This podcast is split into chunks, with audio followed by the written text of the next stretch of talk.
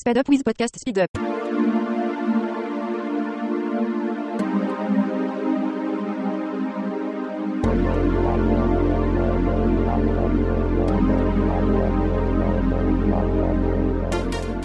Rationally Speaking is a presentation of New York City skeptics dedicated to promoting critical thinking, skeptical inquiry, and science education.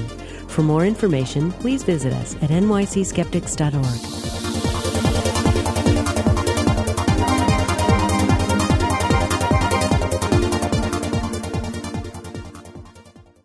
Welcome to Rationally Speaking, the podcast where we explore the borderlands between reason and nonsense. I'm your host, Massimo Pigliucci, and with me, as always, is my co host, Julia Galef. Julia, what are we going to talk about today? Massimo, today we are lucky enough to have a special guest with us in studio. Lou Marinoff is professor and chair of philosophy at the City College of New York. He is the founding president of the American Philosophical Practitioners Association and also editor of their scholarly journal, Philosophical Practice. Lou has authored two international bestsellers, Plato Not Prozac and Therapy for the Sane, both of which apply philosophy, Asian and Western schools alike, to the resolution of everyday problems. Uh, most recently, he's published The Middle Way, which applies virtue ethics of Aristotle, Buddha, and Confucius to moderating extremes of many kinds. And in 2004, the New York Times Weekend magazine called him, quote, the world's most successful marketer of philosophical couns- counseling. Lou, welcome. It's a pleasure to have you. Thank you very much, Julia and Massimo. It's great to be here. And of course, we should disclose that actually Lou and I are colleagues at uh, CUNY. I mean, he's at City College and I'm at Lehman College. Oh, right. So the Yeah, entire okay. show is fixed, in other it's, words. it's We're pretty much fixed, yes. okay, Lou. So I actually read a number of years ago now the Plato Not Prozac, and I still remember very clearly. Uh, I hope I remember very clearly that right in the introduction, you actually say, "Well, it's not really Plato and no Prozac. It's something more along the lines: if you need Prozac, take it, but then you still need Plato." Is that do I remember correctly? You, your memory is working very well, Massimo, and I, I think that you know Plato not Prozac is very uh, uh, provocative. It's it should be for a book title, and people Sure, love sure. the title. It worked out really well in many languages. It translates extremely well. You know, Mas Platoni, menos Prozac in Spanish. no, seriously, it, it works. It's one of these nice, catchy things. But the truth is, of course, more nuanced than that. It's not black and white. The world is not black and white, and so there are people who can benefit probably from both on a given day. But what we're emphasizing as philosophical practitioners is the neglected dimension of the inner human capacities, our resources, our will, our belief, our intentionality, these things which have been severely neglected by the medicalization of the human being. And that's what we are obviously re-emphasizing in our work. Now, in some sense, isn't that going back to the very beginning of philosophy, or at least of, of uh, ancient Greek philosophy, where, where people can act, were actually talking philosophy meant not, not not speculation about highly esoteric and very technical things, but it meant actually trying to figure out how to live your life. It meant both. Uh, I think Aristotle recognized love of wisdom, which could become extremely speculative and, and abstract, but also recognized phronesis, which is practical wisdom, which we need for everyday life. And not only Hellenic civilization, but also the Taoists of ancient China and the Buddhists were, were doing, in my view, exactly the same thing. They were applying philosophy to life as a guide to the art of living. So, what would be an example of the kind of problem that someone might come to a philosophical counselor with? But the, you know, my, my books are full, uh, chock full of case studies. Would you want a couple of thumbnail uh, cases? Yeah, please, I can, give I can some of- sure. And I'll, and I'll give you, you know, I'll give you some examples using both Western and Eastern, if you like. Great. Uh, so you can get okay. Here's here's a, a guy who uh, there's a let's say uh, he was a lawyer, uh, changing his profession to protect his identity, and he wanted his problem was that he wanted to take his son to Disney World. And what, what what is the problem here? He he himself had you know severe issues with spending a lot of money and overindulging his children and so forth. But he belonged to a peer group in which it was pretty much expected that they could go to Orlando, and his son was actually encountering peer pressure, you know, from his friends like, "Why haven't you been to Disney World?" You know, for a ten year old, this could be an issue, right? Right. But this guy was struggling, and he was really looking for a, a reasonable justification to do it. Yes, Mm-hmm. Okay. And he'd also grown up, if you want a psychological, you know, take on the guy's history. He'd grown up in a family which had been, you know, im- immersed in austerity, and which had taught him that poverty was a virtue. So he was struggling with a very old, Sure. you know, kind of piece of baggage. So Aristotle helped him a lot. As I, as I spoke to him, he seemed very rational. And he, he seemed, you know, quite amenable to, to some kind of Western idea. So I suggested to him that we could talk about the golden mean, where virtue lies, you know, for Aristotle, uh, in the middle. The golden mean is a, is a balance between the excess uh, on the one hand, a vice of excess, and on the other hand, a vice you know, of, of deficiency. And obviously, if you spoil your children, you do everything for them and give them everything, then, then that becomes a vice in Aristotelian terms. If you do nothing for them and totally deprive them, that's another kind of vice in Aristotelian terms. The middle way, you know, the golden mean is to find something reasonable to do for them. And then, moreover, to compensate for his other problem, uh, which was, you know, what am I going to do? I feel so guilty about spending so much money on my kids. Well, you know, there are a lot of needy children in the world, and a man in his position could afford to give an equal amount to charity. He could afford both to take his child to Disney World and to be a philanthropist and spend an equal amount of money benefiting those who are in more dire need. And that's what he did. Uh-huh. And this required one session.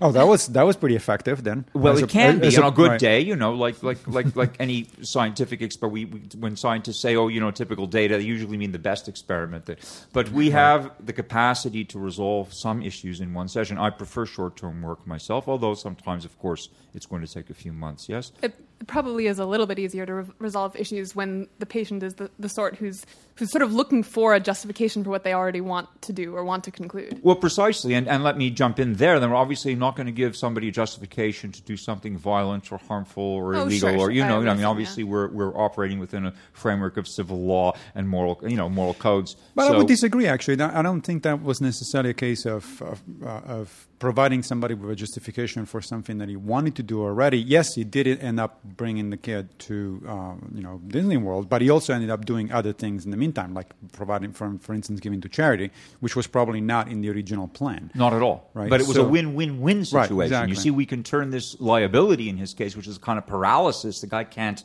you know, do anything because he doesn't have a rationale. But we're giving him a very good idea. And because I happen to connect him with, if you like, the, the, the most appropriate philosopher for that time and place in his life, being a rational guy, said, "Gee, this was really helpful. What more could I get from Aristotle?" So then I was able to refer him to a few chapters in the Nicomachean Ethics. He was able to read more deeply and enrich his experience of Aristotle's conception of virtue. But this is an educational process, and this is one of the things that distinguishes us from psychotherapeutic and psychoanalytic Uh, we'll, models. we'll get to that in a minute. Um, but I wanted to give you, you. You mentioned a minute ago that, of course, this this has worked because that particular person uh, was sort of responsive to that sort of rational Aristotelian approach. Uh, I assume there are other examples of, of individuals that actually respond to a different kind of philosopher. As, as- Absolutely, and I'll give you a quick, if, I, if you like, a quick sketch. Sure. A woman, a very successful professional woman. I must say, we don't always work with successful professionals. We, I work with artists, you know, with with with all kind, with teachers, with with with ordinary, you know, with laypersons of all sorts, and CEOs too. But here was a woman who had a very successful career in the financial sector, but was unfulfilled and unhappy in it, and she always wanted to go to medical school. This was in the back of her mind for many years, and now she was approaching an age where she really had to be decisive and either do it or not do it. She also wanted a family and, and she wasn't meeting the right kind of people in her financial sector. She was extremely rational, but her own exercise of reason was, was not sufficient to cut this Gordian knot of her dilemma. So I suggested to her after we had a couple of sessions, and I said, Listen, would you like to try something a little bit different to help to guide you? She said, Sure. So we went to the I Ching. I used I used Taoist traditional Taoist wisdom with her. The I Ching functions, and I'm talking only about the Wilhelm Baynes, you know, the Princeton University Press edition of the I Ching. There are a million translations out there. Some of them look uh, unrecognizable, you know, comparatively because they're so so vastly different in their substance. But the Wilhelm Baynes is really a brilliant translation, and it functions like a philosophical Rorschach test. Basically, it's a kind of mirror in which it, the book is not telling you something; it's revealing to you the inner workings of your mind and heart. And so something in the text will jump out and be meaningful. And sure enough, to her, the, the, you know, the hexagram she obtained had in it some chunk of text which spoke directly to her at a very deep level. And she said, it was like an illumination. She said, now I know what I want to do. And she decided to go to medical school. And she did. She, she was successful. I mean, she'd already been accepted, but she had to decide. You know, the issue the was right. within three weeks, do I take this plunge? You know, drop my income down to you know student levels and and and you know renounce you know what I have and then do follow my bliss, what I thought was my bliss. And I asked her a very important question. You know, do you really did you just want to prove that you could get into medical school? Was that the whole thing driving this, or do you really have a calling to be a physician? And it turned out that you know, consulting the I Ching showed her her calling was deep enough to take the plunge, and she did. And I'm assuming that it worked out very well for her. That's clearly a very different way of our responding to to uh, sort of a philosophical input, if you if you will, right? There, there's really it, uh, you just described it as um, uh, reading a text and, and something jumps out at you, but in fact it's already inside you, as opposed to say the, the the example, the first example you gave, where there's a very rational sort of theory about how to conduct one's life coming from Aristotle.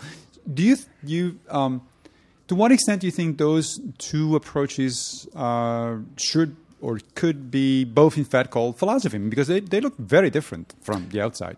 Well, they should be. I mean, let it, let it, how many flowers is it? A hundred, a thousand? Let them all bloom philosophically. Okay. Philosophically, we we want to have variety, do we not? We're supposed to be celebrating diversity in the universities. Too often, this means some politically correct formula for you know rainbow coalition. But what's important is the contents of our characters, and people can be motivated to make excellent contributions and lead contributive lives and be fulfilled as Aristotelians, as Platonists, as Taoists. Why not? Why not? Temperaments are different. An orchestra needs a lot of different voices, you know, to give us beautiful music. Speaking so of it is different voices, um, I'm curious if you have an example off the top of your head uh, when you used, on the other hand, a third way of doing philosophy, if you will, which sort of closer to the continental philosophical tradition, as opposed to say, you know, a stand, a classical Aristotelian or Greek philosophy or something like The- that. well, I personally am not so en- en- enmeshed in the continental. So I'm going to disappoint you. You know, I'm I'm trained as a British empiricist. You're okay with me because And, I got the same time kind of Actually, training. That's my I feel like the continental philosophy would, would work really well as a Rorschach test because it's so incomprehensible that you can really look into it and just sort of. Well, that's why I brought it up. That, it, that of it's it. actually closer, if you will, to that sort of. Ex- Well, let's the- be very the second clear. Let's be very clear. I'm speaking now. This is the movement is much bigger than me. I'm just one pioneer, Sure. but there are some brilliant practitioners in the world. Some of them are European. Some of them have advanced this thing really greatly, and How many, of them are many? Heideggerians. I mean, there's a German school of Daseinsanalyse. I mean, they're using Heidegger as basically, you know, a, a, a an anvil on which to on which to pound people into some kind of philosophical sensibility Wow. who need it, and they do a hmm. very good job of it. There are, of course, m- much more famously existential philosophers Right. who can help us very greatly. I mean, that's more or less the continental tradition. This is, this is the first use of Heidegger that I actually heard. No, I'm just kidding. we can mine. Listen, the challenge is to find something useful, you know, in any philosophical text or tradition. And All some- of them can be mined for nuggets of practical wisdom. right. In some cases, the challenge is a little harder than others. but Absolutely. yes. So I'm curious how you choose the branch of philosophy or the philosopher that you end up using to help someone because it's I mean there's so many different kinds of contradictory like mutually contradictory philosophical viewpoints. So oh, for example with the the lawyer that you were telling us about earlier you quoted Aristotle talking about a golden mean, but you could also have quoted the Stoics talking about how you should have as few worldly desires and possessions as possible. Or you could have, uh, instead of advising him to give to charity, you could have quoted Nietzsche, who wasn't really all that big on helping out the weak and less fortunate. And so, do you just sort of take your own personal opinion about what the person should do and then look for philosophy that that says that, I or how do you choose? I hope not. I mean, the, the way you've you've just cast it would, would put us in a very a very contentious light. I think I would prefer to say it this way. Uh, let me reframe what you've just proposed, Okay. Julia. I think that uh, there's something you know very Platonic at work here. Actually, if we think about the Theaetetus and we think about Plato's idea that people are pregnant with wisdom, and the philosopher functions as a kind of midwife to induce the birth Mm-hmm. of the inner wisdom of the client. Yes, or not patient in our case, but client.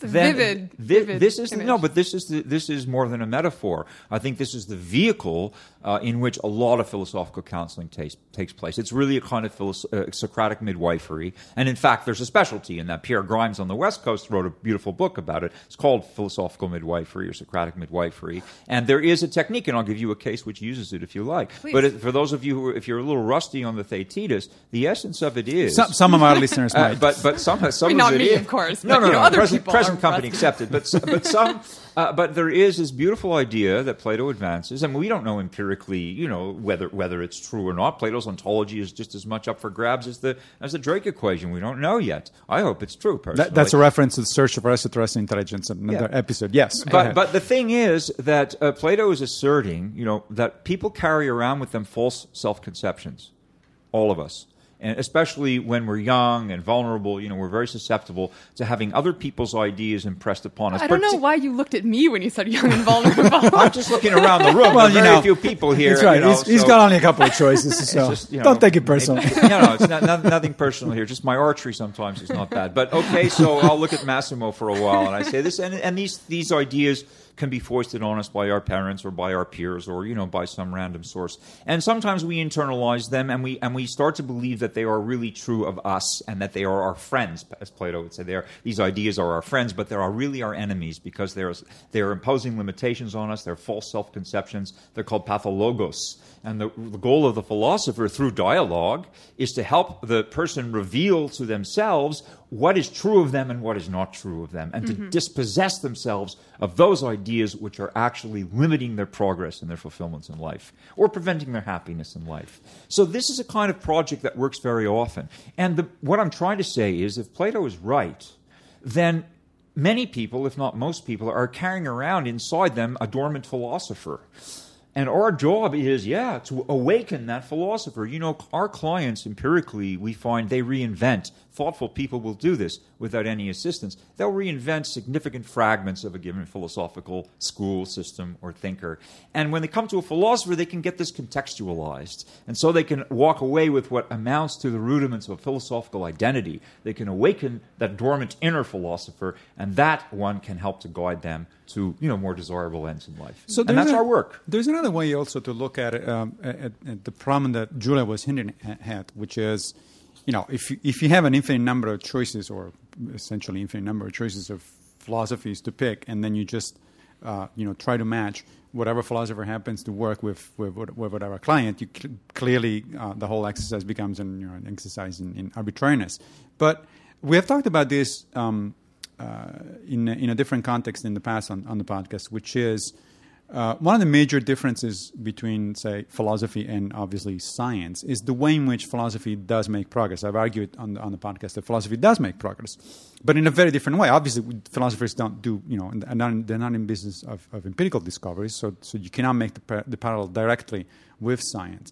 But what they can do is, you know, it is true that there are several different philosophical ways of looking at a particular problem. Julia um, pointed out earlier, you know, there's one, one way would be the Aristotelian way, the other one would be the Stoic way. But what philosophers are in, at least in part in the business of doing, I think, is to eliminate the many, many, many more ways of looking at things that are clearly wrong, that don't work, they're incoherent, they are, et cetera, et cetera. They have a bunch of problems.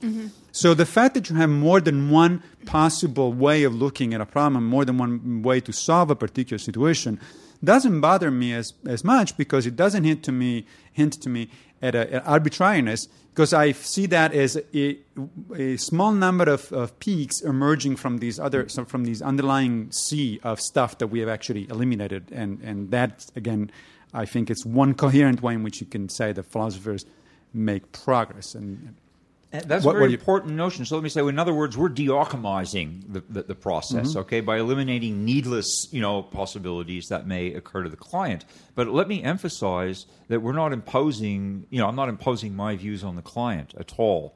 And in fact, au contraire, what I'm trying to do is help the client conduct an exploration of his or her mindscape. That's what we are. We're not we're not taking them on a guided tour of our view of philosophy. We are guides accompanying them on their inner journey, helping them to recognize certain salient features of what they believe, and if necessary, helping them to make constructive adjustments to what they believe. Now, in some sense, that is not that different from standard talk therapy, right? I mean, uh, uh, uh, talk therapy. I want I want your take, obviously, about, about that relationship between uh, between the two.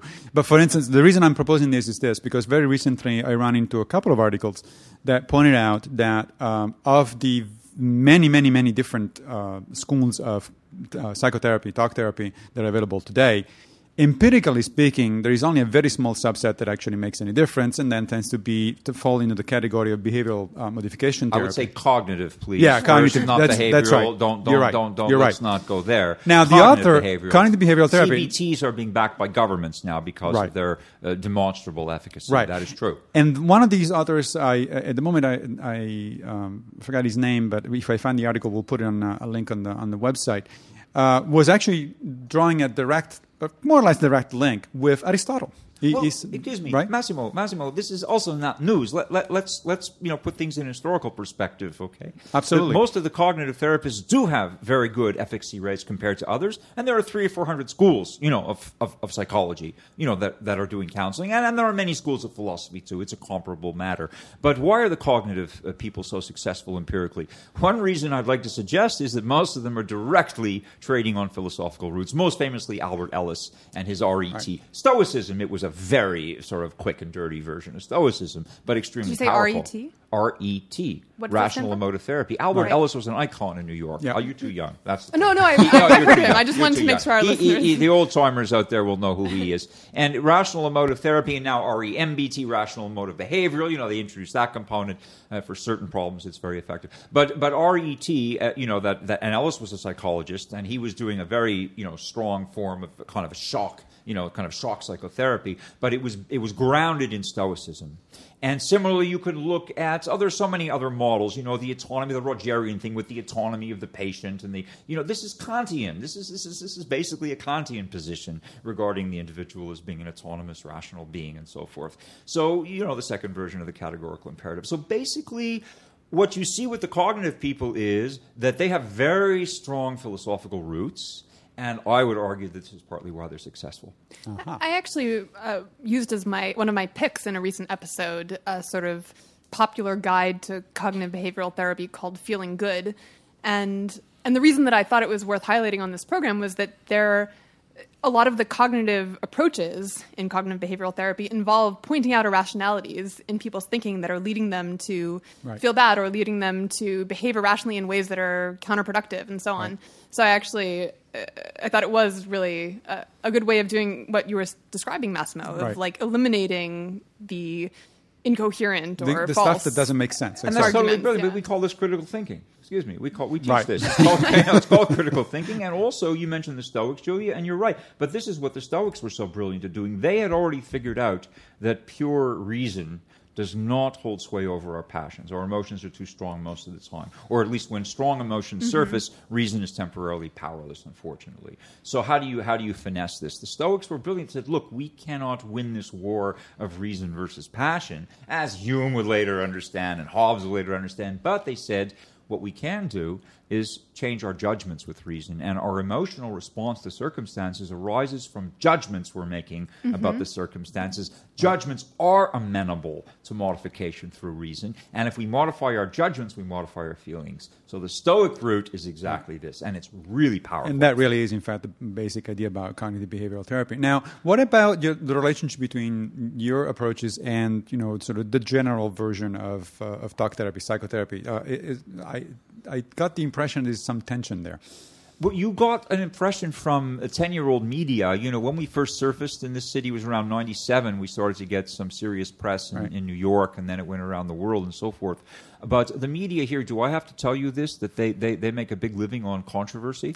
Yeah, I noticed. Uh, is this news? Okay, so basically, they will turn anything into controversy, and they were able to elicit some very controversial and, and, and, and possibly ill-advised sound bites when they got a former president of the American Psychiatric Association to say, well, philosophers who are talking about, you know, helping people resolve moral dilemmas are practicing medicine without a license. Give me a break. Okay, that that was probably not what he said. They may have taken him out of context, or they may have given him a, a you know a very slanted sort of picture on which to commentate. So I think that the media did us a big favor, in essence, by bringing us to public attention. But in the process, the transaction cost of that, or one transaction cost, was really to skew public opinion, and especially in the U.S. And let's talk about this before the show's over. This nation is the most psychologized in the world. Oh, yeah. I do this. I render philosophical services all over Europe, South America, you know, Asia, you name it. I have never seen a country in my life. From cradle to grave, everything that goes wrong in life immediately becomes by default some kind of psychological problem. Or then- psychiatric. Well, or worse, That's right. psychiatric. And mm-hmm. in the 80s, one in 10 Americans was diagnosed as mentally ill, quote unquote, mentally ill.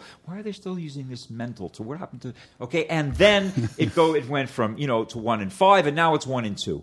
Because they've been colonized by big pharma. Let's be very clear the insurance companies and the, and the pharmaceutical industries are running the show, and it's in their interest to make everybody diagnosable and prescribable. And they don't really care about you know your health. They care about your drug consumption. If you look at late night TV and the and the, and the catalog of side effects that are being recited to people, oh yeah, th- this drug is great for your if you're depressed, but it may the side effect possibly may, may may make you more depressed, you know, for a time. And if you wake up dead, call your physician. You know, your kidneys shut down. You know, stop taking this. You, you hear this stuff, right? Absolutely. It's unbelievable. As a as a European myself, actually, when I came to the United States, I've been in this country now for a little more than twenty years. But when I came initially, especially the first few years, that was exactly the sort of thing that I was Yes. paying particular attention to. And I said, "Holy cow, this is the sort of stuff that I never actually heard in Europe." and most Americans are never exposed to philosophy.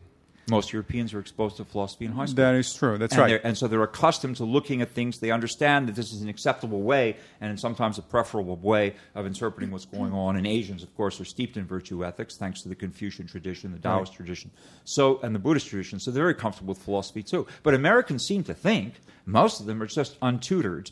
And they, they seem to think, you know, in, in the Garden of Eden, there was Adam, even Adam, Eve, a serpent, and a psychologist.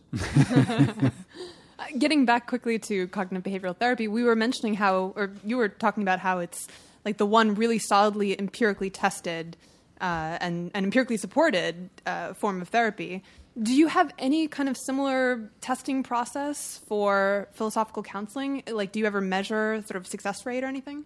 Well, uh, I can tell you that we're not big enough yet. Okay, How- as a how big are you? Can you how give us big some are we? We have, yeah, in, around the world now, I would guess there are about a thousand or so practitioners, Mm-hmm. and in the U.S., this has grown a lot in the last decade. In the U.S., the APPA has certified about 300 practitioners, and I'm guessing there are another 300 or so who are practicing, you know, on their own, which is fine. There's no legislation for or against this. So uh, there are a lot of independents in practice. The, you know, the movement Mm-hmm. is growing, but we have nothing like a sufficient body of statistics in order to demonstrate, you know, causal efficacy. Mm-hmm. Although that's growing, we recently completed a three-year project in Sweden with the Spinalis Foundation and Rehab Station, a state-of-the-art medical facility, clinical medicine, whose populations are newly spinal injured patients hmm. and who are suddenly paralyzed for life, and newly diagnosed MS patients, mostly women. It's a genetic thing; it shows up in its early twenties. Oh. So these people whom they're treating, these patients, they can stabilize them medically. They can do. They have wonderful ways. But they doctors, there are a couple of very brilliant Swedish doctors, in my view, anyway, recognized these people needed something else that they weren't offering. They, they could do everything for their bodies. They needed to do something more for their minds.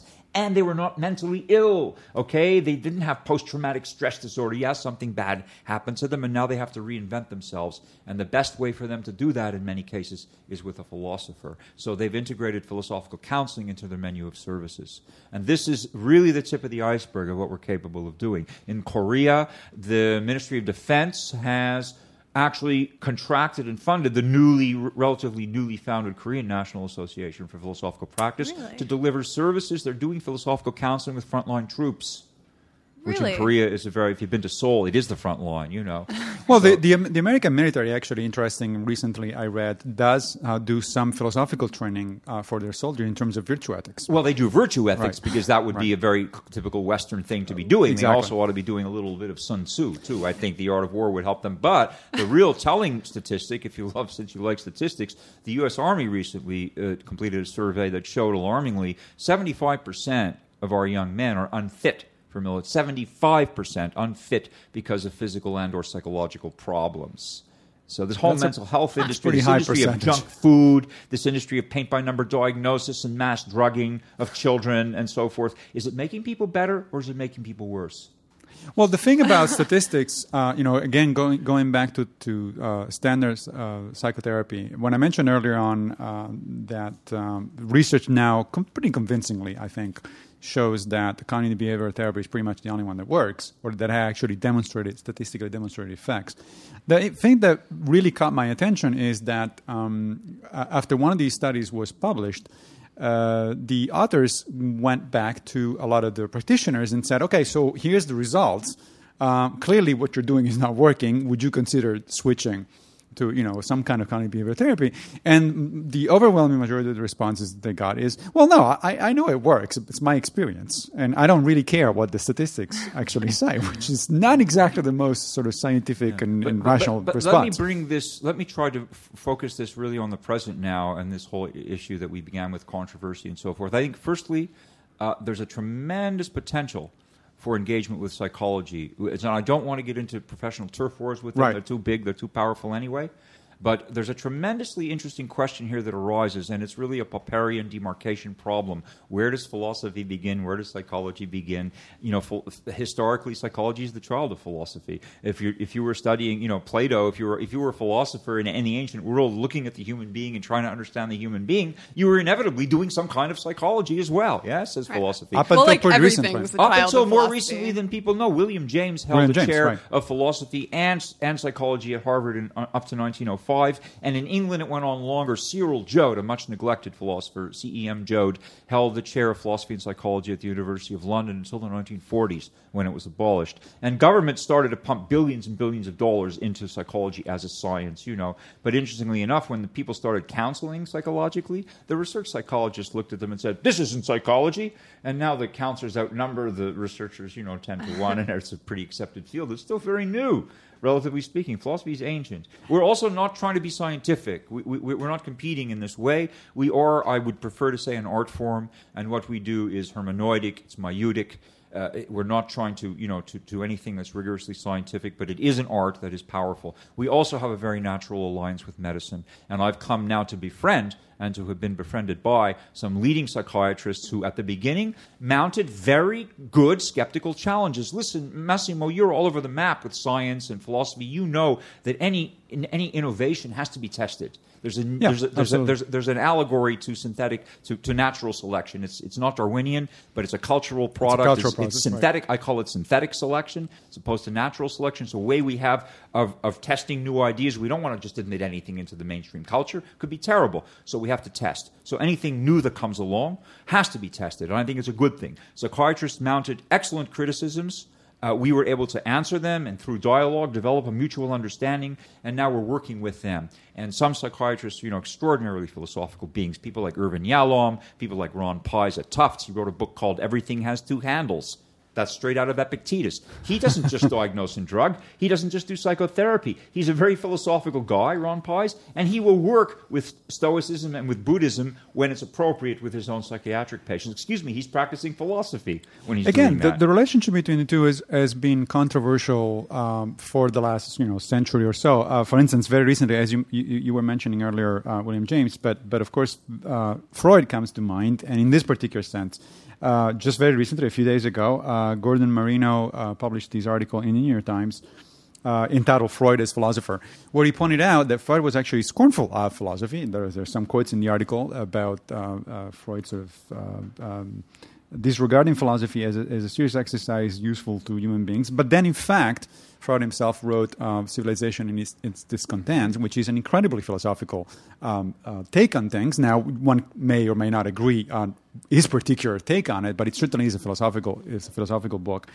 Um, so the relationship between the two, between a sort of psychology and philosophy, has been, in fact, uh, fairly complex, shall we say, over, over the last 100 years. Definitely, and, and, and well worth exploring in greater depth. So just let me give you a, a, a- a further uh, piece of news about this. That civilization and its discontents. Freud, yes, it is a philosophical work, and it's based squarely on something that Freud never read, namely Hobbes's Leviathan. If Freud had troubled, to the, Hobbes is the most consistent materialist, you know, in the in the last 500 years, and Freud never read him. And in the Leviathan, and I can give you chapter and verse for your website later, Hobbes anticipates three three things that were very critical to the development of psychoanalysis. First, Hobbes talks about word association and how one thought will, will lead to another you know, through, through this, this process that Freud would later make great hay with. Hobbes also talks about the significance of dreams, the mm-hmm. significance of dreams, and how importantly meaningful they are, but difficult, you know, to understand. And Hobbes also talks about madness, and he says there are so many forms of madness out there that he said he who would, you know, want to catalog them, he said we should would have to employ a legion.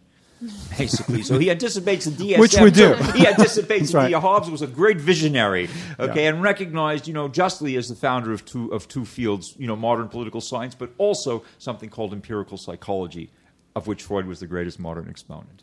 I'm curious about your process of certification because, as you were saying, you, you don't want to um, you don't want to put something out in the public without being confident that it's you know tested enough, verified enough that you are are comfortable um, putting it out there. So, how do you actually decide who to certify? Uh, what, what does the training process involve? Okay, great. Um, let me preface uh, my answer by saying that the certification has proved, you know, very, very good. Uh, for a couple of reasons. Most of our clients are self-selecting at this point. In other words, they're people in the general public who hear about this or read, you know, read about it and say, "Hey, I want to try this," or "This is what I've been looking for." And a lot of people are chary of seeing psychotherapists or psychiatrists, not because uh, they can't be benefited, but because there's still a stigma attached to it, especially if you're diagnosed and it goes on your record, you know. Now, I believe there are mental illnesses and people who have them should be treated. So we have a scope of practice. And the, the certification program teaches people not philosophy. We're accepting, you know, philosophers. They have minimum of an MA.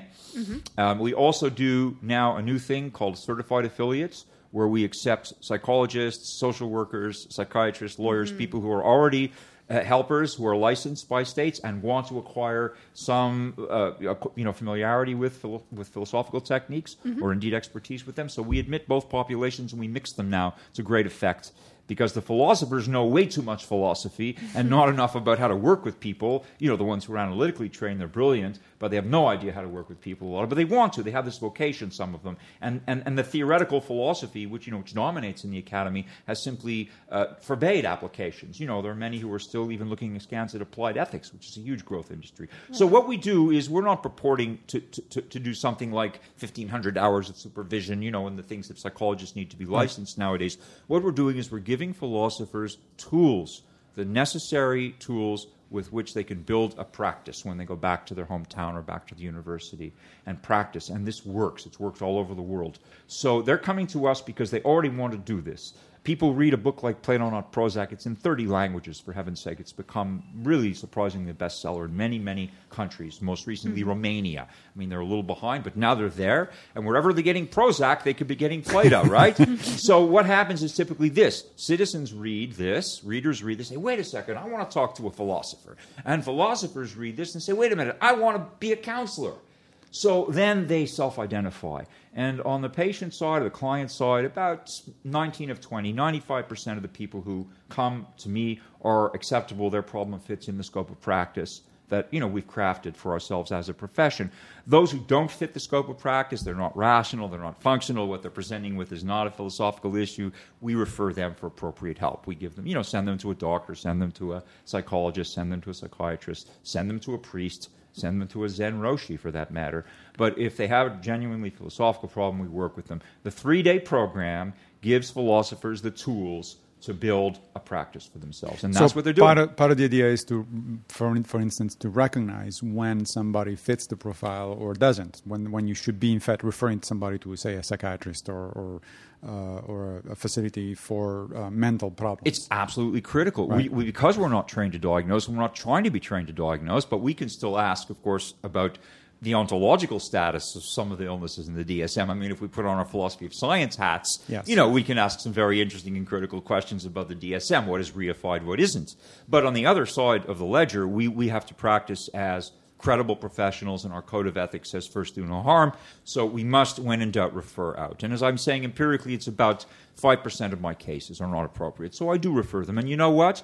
This engenders better relations with the other professions. I get referrals from doctors, I get referrals from psychiatrists too.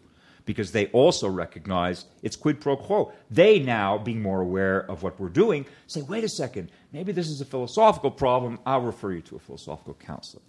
I'm curious, do you ever get any patients coming in uh, whose malaise stems from religious questioning and they want to come to a philosopher to to get me? philosophical wisdom kidding? about the existence of God All or about time. heaven or hell? All so, the time. So, how do you deal with cases like this that? Is, these are some of the most interesting cases. I've had rabbis, I've had priests, I've had uh, you know people uh, uh, with with strongly uh, religious orientations who have ethical questions or you know questions within th- their canon, uh, which they want to have looked at from an outside, more objective perspective in order to enrich their own ways of inquiry and understanding. It's really fascinating working with these people. Well, what totally about what about questions about the existence of God or about? Well, let me let me let me answer this in, a, in, a, in an elliptical way. Okay, you know what we what we could have sent into you know if you want to get involved with uh, with let us say religious extremists to try to, to temper them a little bit.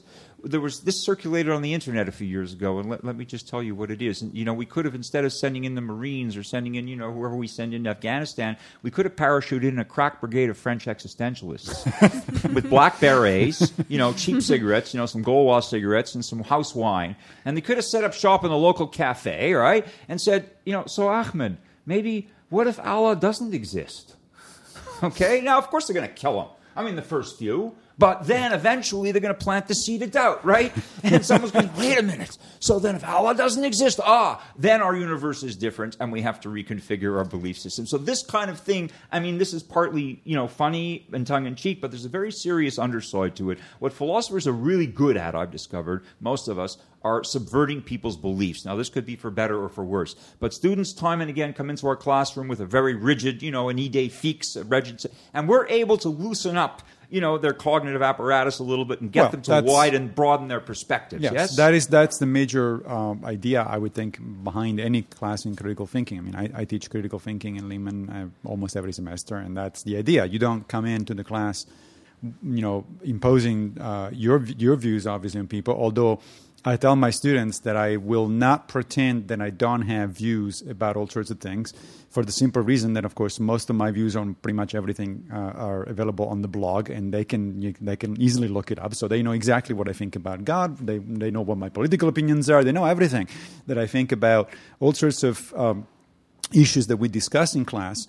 But they also know that my job there, or at least I try to make them uh, aware of the fact that my job there is simply to bring up a variety of points of view and to question why people hold to one point of view or another, and, and then they have to make up their mind. That's the whole idea about critical thinking. You don't impose your thinking. You, as you were saying, loosen up people's beliefs. You shake them up a little bit. And this is a good thing because it broadens the scope of inquiry. It's back to the Socratic way. So, further, Julia, to this, and in brief, so here are some examples of what's happened from our certification program. We've had a couple of chairs of departments who've gone back and instituted you know, IRB approved research protocols, institutional review board protocols, and philosophical counseling. Kathy Russell and Andrew Fitzgibbon did this at SUNY Cortland, and they, they ran, you know, a research program in philosophical counseling sanctioned by the university. Kate Mehuron's professor and chair of her department at Eastern Michigan University. She did the same thing. I pioneered this with a research protocol at City College. Some of our most interesting clients have come in pro bono to these protocols, and this is the kind of work that we've been doing, and you see we're growing this in the American way from the inside out. The, the certification programs are really stopgap for philosophers already, you know, credentialed in philosophy. We are in the process now, if I may say, of working through implementation of a proposed MA in applied philosophy at City College, and that would actually graduate people who could call themselves philosophical practitioners, among Oh, other streams. Very exciting. So uh, we're going to wrap up this section of the podcast. We're going to put a link to Lou's books, um, so you can check out Plato Not Prozac uh, and his other books on our website. Um, but as we move on to the rationally speaking picks, we'll see what other books, movies, or websites Lou wants to recommend to our listeners.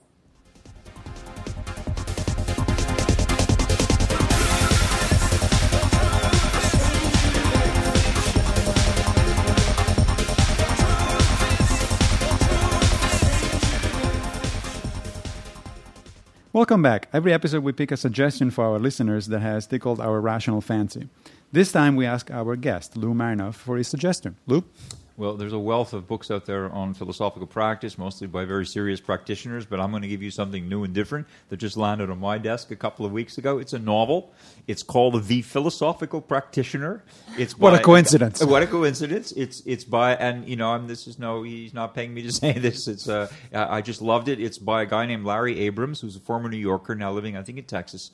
And uh, I don't know the publisher because I'm a scholar off duty tonight to do your show somewhat. We'll But find out. people- You'll find it. And the, the, the really interesting thing, two, two things, if I may say. First of all, Larry uh, attended quite regularly a, a philosophers forum that I ran for seven years in Chelsea at Barnes and Noble, if I'm allowed to say that. I mean, it was it was Sure. you know an informal group, and I ran it you know quite successfully for a number of years. And we had all kinds of wide ranging and interesting public discussions. It was you know what philosophers are supposed to do: get back into the agora. And- Absolutely. and- no, I, I have a similar experience. Uh, you know, once a month I have these dinners, philosophy dinners. Uh, in, and you know how much fun and, and, and, and how interesting they are for people too to get philosophy out of the ivory tower a little bit. So uh, Larry was there, and he he obviously imbibed a great deal of what was going on, more than I ever would have suspected. And suddenly he sends me this incredible novel about a philosopher who's you know he's a counselor and he's practicing in Manhattan, and he's such an ethical guy. I'm not going to ruin the plot for you, but he makes he puts his own life at risk at a certain point in order not to violate our code of ethics. So, Larry, kudos for, for, for putting us into such great light.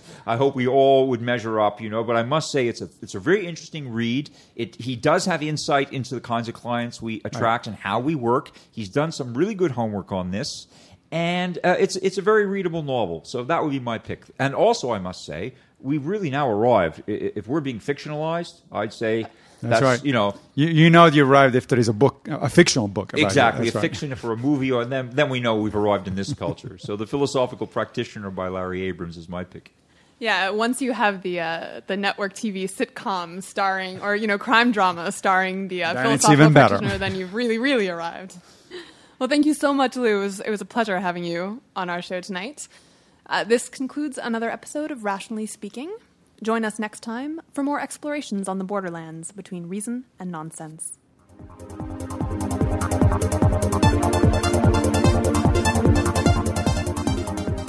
The Rationally Speaking podcast is presented by New York City Skeptics. For program notes, links, and to get involved in an online conversation about this and other episodes, please visit rationallyspeakingpodcast.org. This podcast is produced by Benny Pollak and recorded in the heart of Greenwich Village, New York. Our theme, Truth, by Todd Rundgren, is used by permission. Thank you for listening.